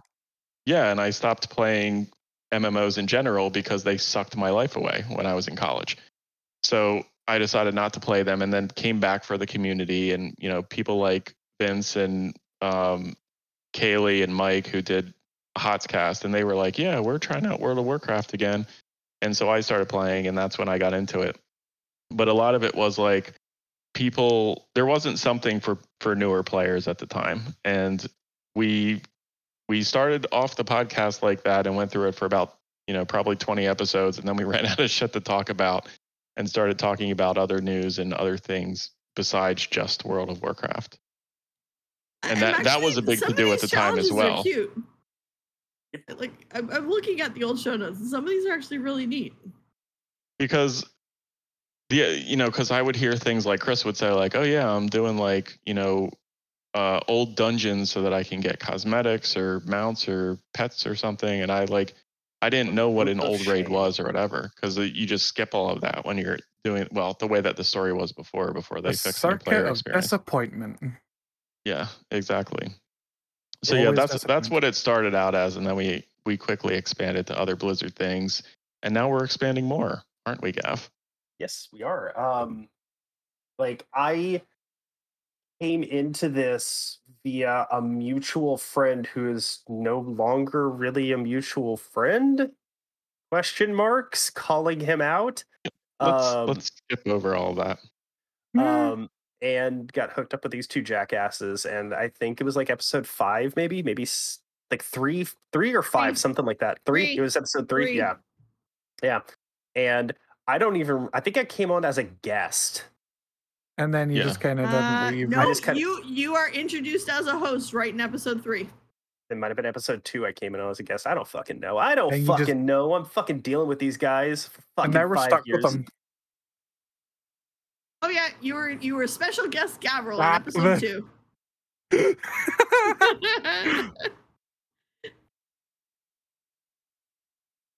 Special guest Gav in episode 2, and he just didn't leave. Yep. I mean, that's how you ended up with me too. Fair. You were a calculated effort to bring in female listeners. Calculated effort. That's all. You're the women's vote. He did the female vote. Jesus Christ. Oh, God. We also. I mean, we were voting for Hillary at the time, weren't we? Back then. Yeah, probably actually. But the thing is that we needed another moderating voice because the three of us can just like fucking argue all day long. I honestly don't know the story of how Neff got brought onto the show. Chris, I think you guys talked about it. Yeah. Chris mentioned her as somebody he knew through somebody else, I think. I used to raid with her. That's right. With Kevin. Yeah, Kevin as well. Me, Neff, and Kevin raided. In Pawn. Yeah. And then how did Neff become a co-host? because we wanted somebody was on vacation or something. No, it was when your schedule, when you were at Target, your schedule was supposed to go batshit crazy, and you didn't think you were going to be around. I was overnights and shit. Yeah, and that's so right. It was like, oh, we need another person. And it was going to be a temp thing. Yeah, and it just kind of stopped. And then it just never stopped being a temp thing. Neth was a temp to hire. Neth was the temp who's still collecting a paycheck, but yet hasn't really been there. I've been here. I'm saying that you don't have any actual duties, but you're still just collecting a paycheck. I do the Gmail. I have duties. Duty. Neth. But you gonna look me dead in the eye and tell me Gmail is a duty. It is. It is duty. It's a duty. The funny thing is that when I have Neth on, like, for the recording, I have her on like a filter because of the background noise she was on. Like every time she screeches, it like turns into a robot noise. Oh. It's awesome. But yeah, we've been I cannot close my window, Kevin. I will die right now. I'm sorry. Swamp cooler. Get yourself a fucking swamp cooler. I will show you a link to a Canadian swamp cooler. If she closes the window, her house will turn into a swamp. Legitimately. Y'all don't know what a swamp cooler is? Yeah, no, they don't know what a swamp cooler is. It's like, okay, so Chris, it's like a fan that you put ice inside, and then I know what that is. Yeah. I know what that is. Not really. That's a very reductive version of a swamp cooler.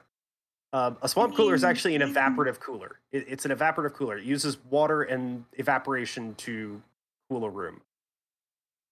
I don't need my room more humid.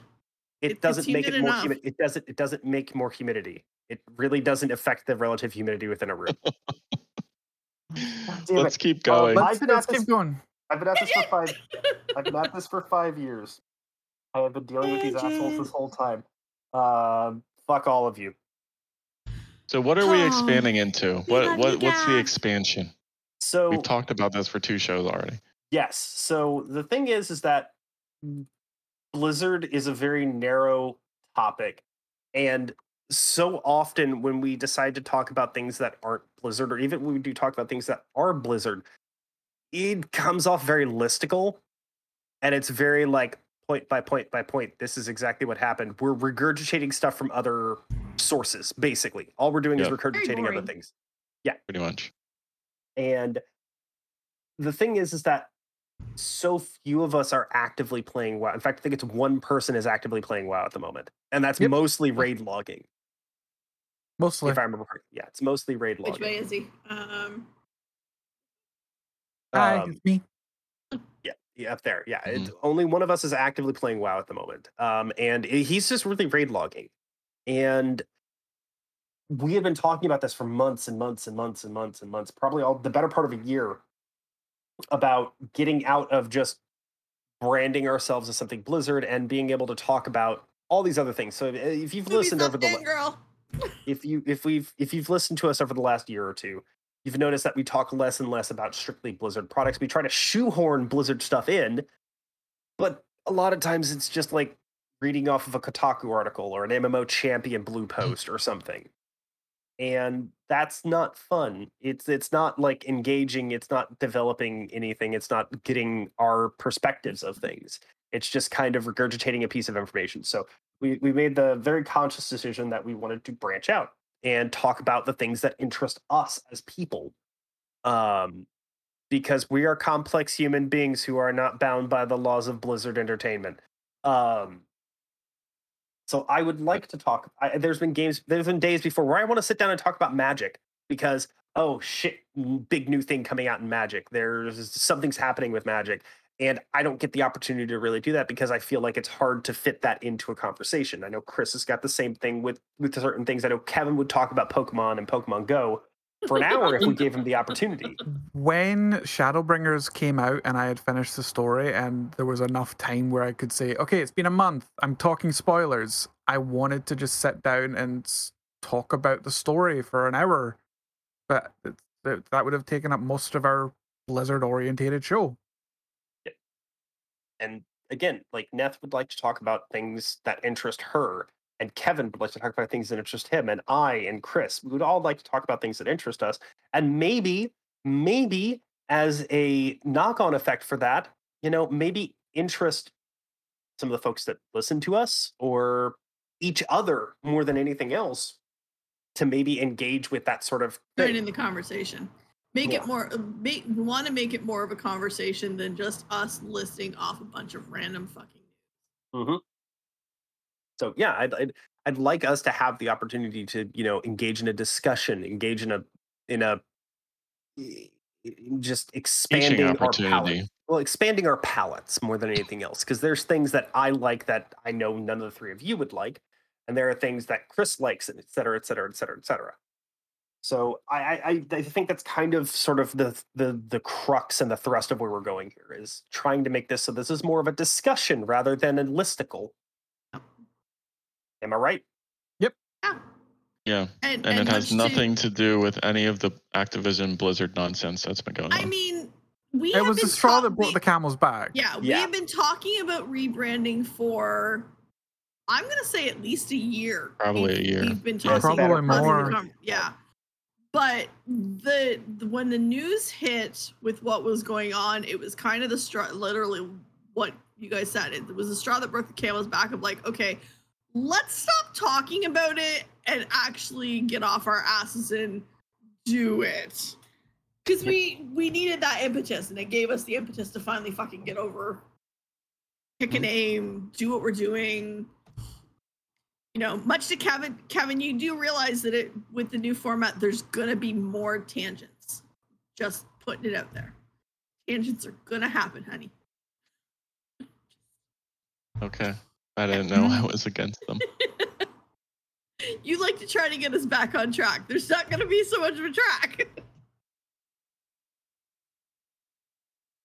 Not for discussion on the show, but okay. So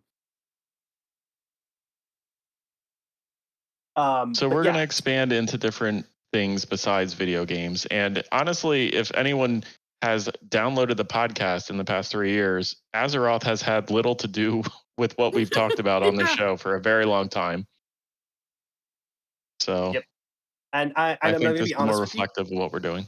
It, even before Neff came on, we had actually, I know the three of us had talked about changing something because we were talking about Warcraft all the time.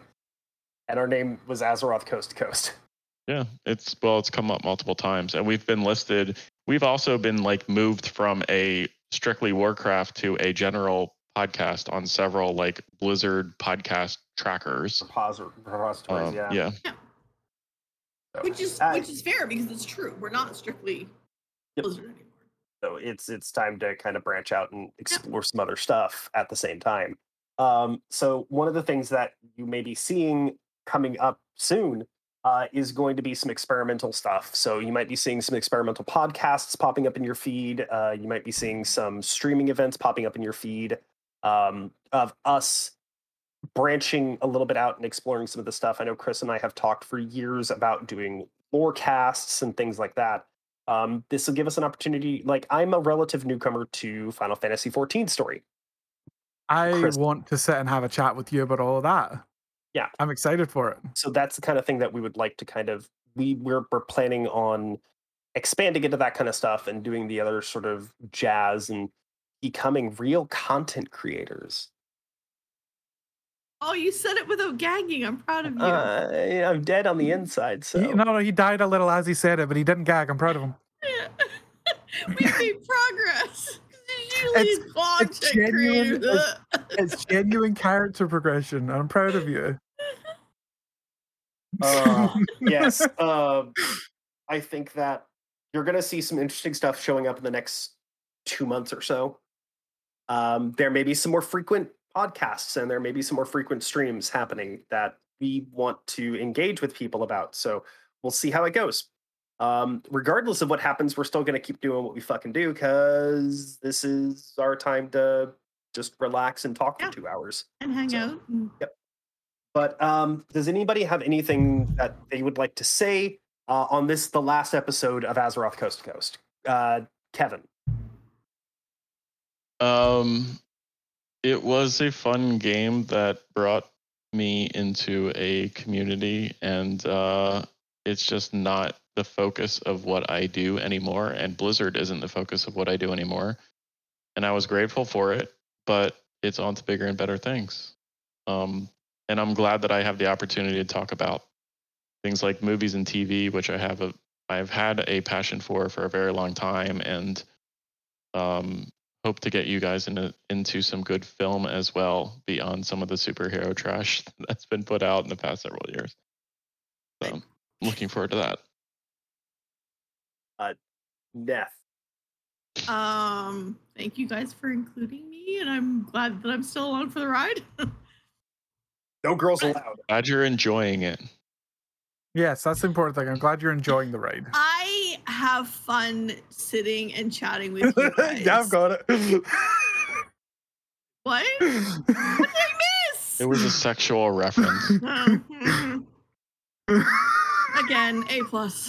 I am a 12-year-old, and I'm sorry. You are, but I miss them sometimes. No, I'm looking forward to getting to talk about other things. And actually talk, not just regurgitate news. Like, I'm really looking forward to getting to discuss different stuff that we're interested in, and hopefully get more interaction from the people that do listen to us. Chris, reiterate a lot of what Kevin said. It's been an interesting journey. WoW has stopped being a major part of all of our lives.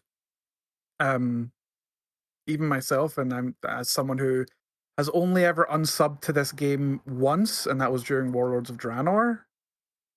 To the fact that I'm just raid logging, it is a major change, and the change to the podcast is a good thing. It's allowing us to be a bit more of ourselves and a bit more of talk about what we want to talk about.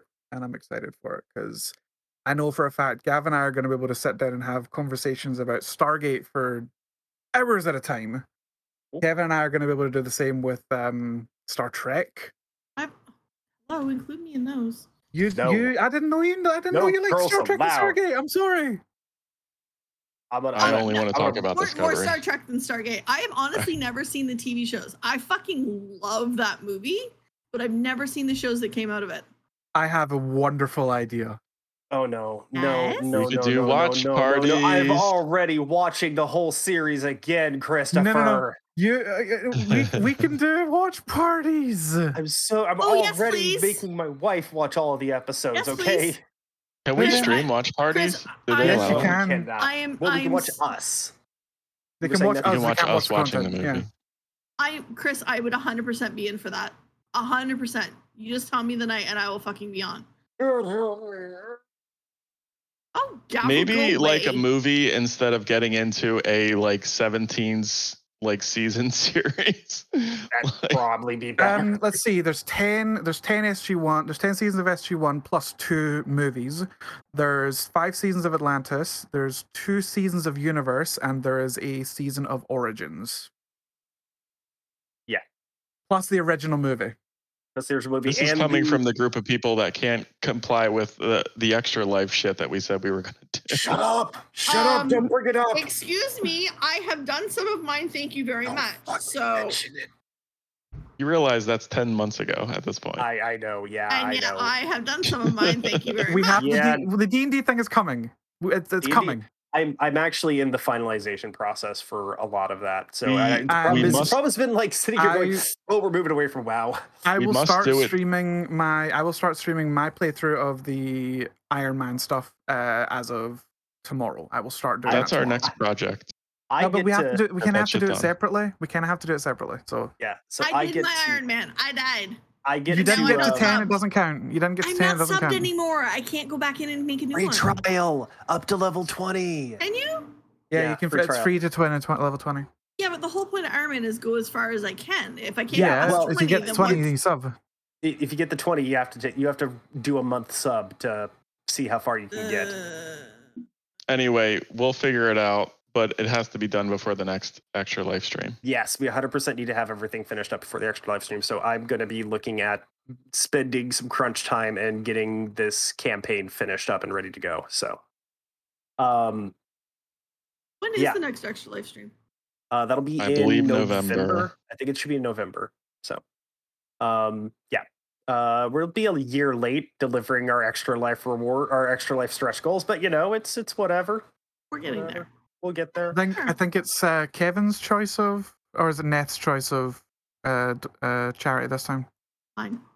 I think it's gonna be Neth's this time. Yeah, because Kevin and I were both in Texas at the time, so we're not doing as many of these challenges again this time around. Sorry, folks. Okay, what I think we need to do is make the challenges more something that happens while we're streaming and less something that happens later. That would we'll do a post show goal or something. That'll be like a big goal thing to aim for. It's or two big goals, and that's what you do is the after stream stuff. Unless we decide to do like an actual D&D campaign, I do think the idea of a D&D one shot is a good incentive because that shit is always really fun for everyone. Actually getting Gav to fucking sit down and commit to writing it. I can't see on their website when the next one is, but it should be in November. It's usually around November. They'll announce the official date later this year. But yeah, so final thoughts for myself. It's been surreal. Yeah. That's about it. Azeroth Coast to Coast is closing its doors, and we are going to be opening up the Coast to Coast Expanded Universe, and I can't wait. Give us an opportunity to do some other stuff. I will tell you all right now that with Azeroth Coast to Coast going the way of the dodo, I will be retiring. Do this or don't do that. I am okay with that. I'm going to be retiring. So am I, because I usually can't think of anything. Fine. Huh? What's up, Kevin? Fine. Okay. Keep final thoughts though. Wait, final thoughts will always be here. Final thoughts is just it. So LB says November 6, 2021. Yeah. So as our final episode of Azeroth Coast to Coast, Kevin, do you have a do this or don't do that? Be careful who you invite to the podcast because they may stick around for 149 episodes.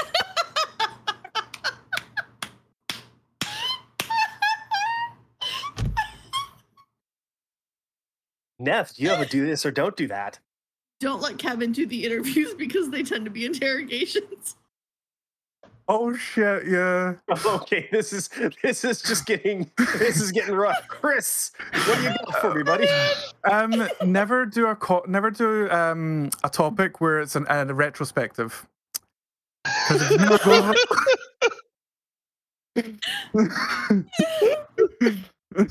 Oh God. I gotta think of a good deep cut here. Kevin, you know I love you. And Kevin, if you make that into a song, I will fucking quit the show for the rest of life. Oh my God, you and your songs. I'm so mad at you about that song. Fuck you and that song. Fuck you. Elby, find that song. No, don't find that song. No.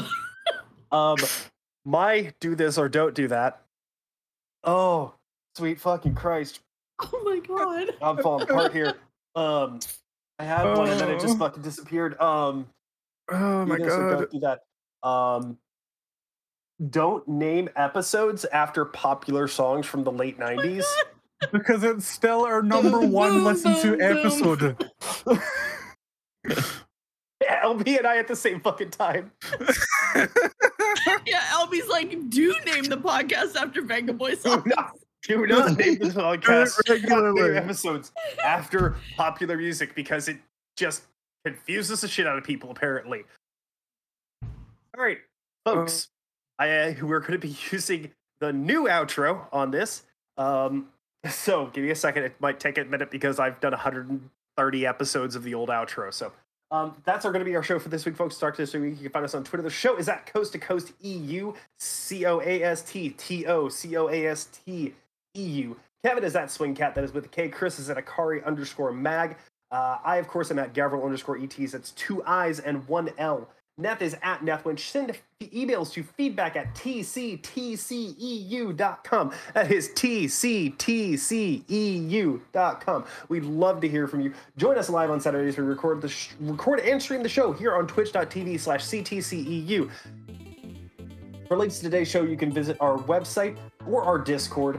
That will send you to the website at tctceu.com. Shoot us a review on SoundCloud, Stitcher, iTunes, Spotify, however it is. I don't know if it'll be updated to the correct show title, so we'll see. Say corporate rebranding, boys and girls. Corporate rebranding.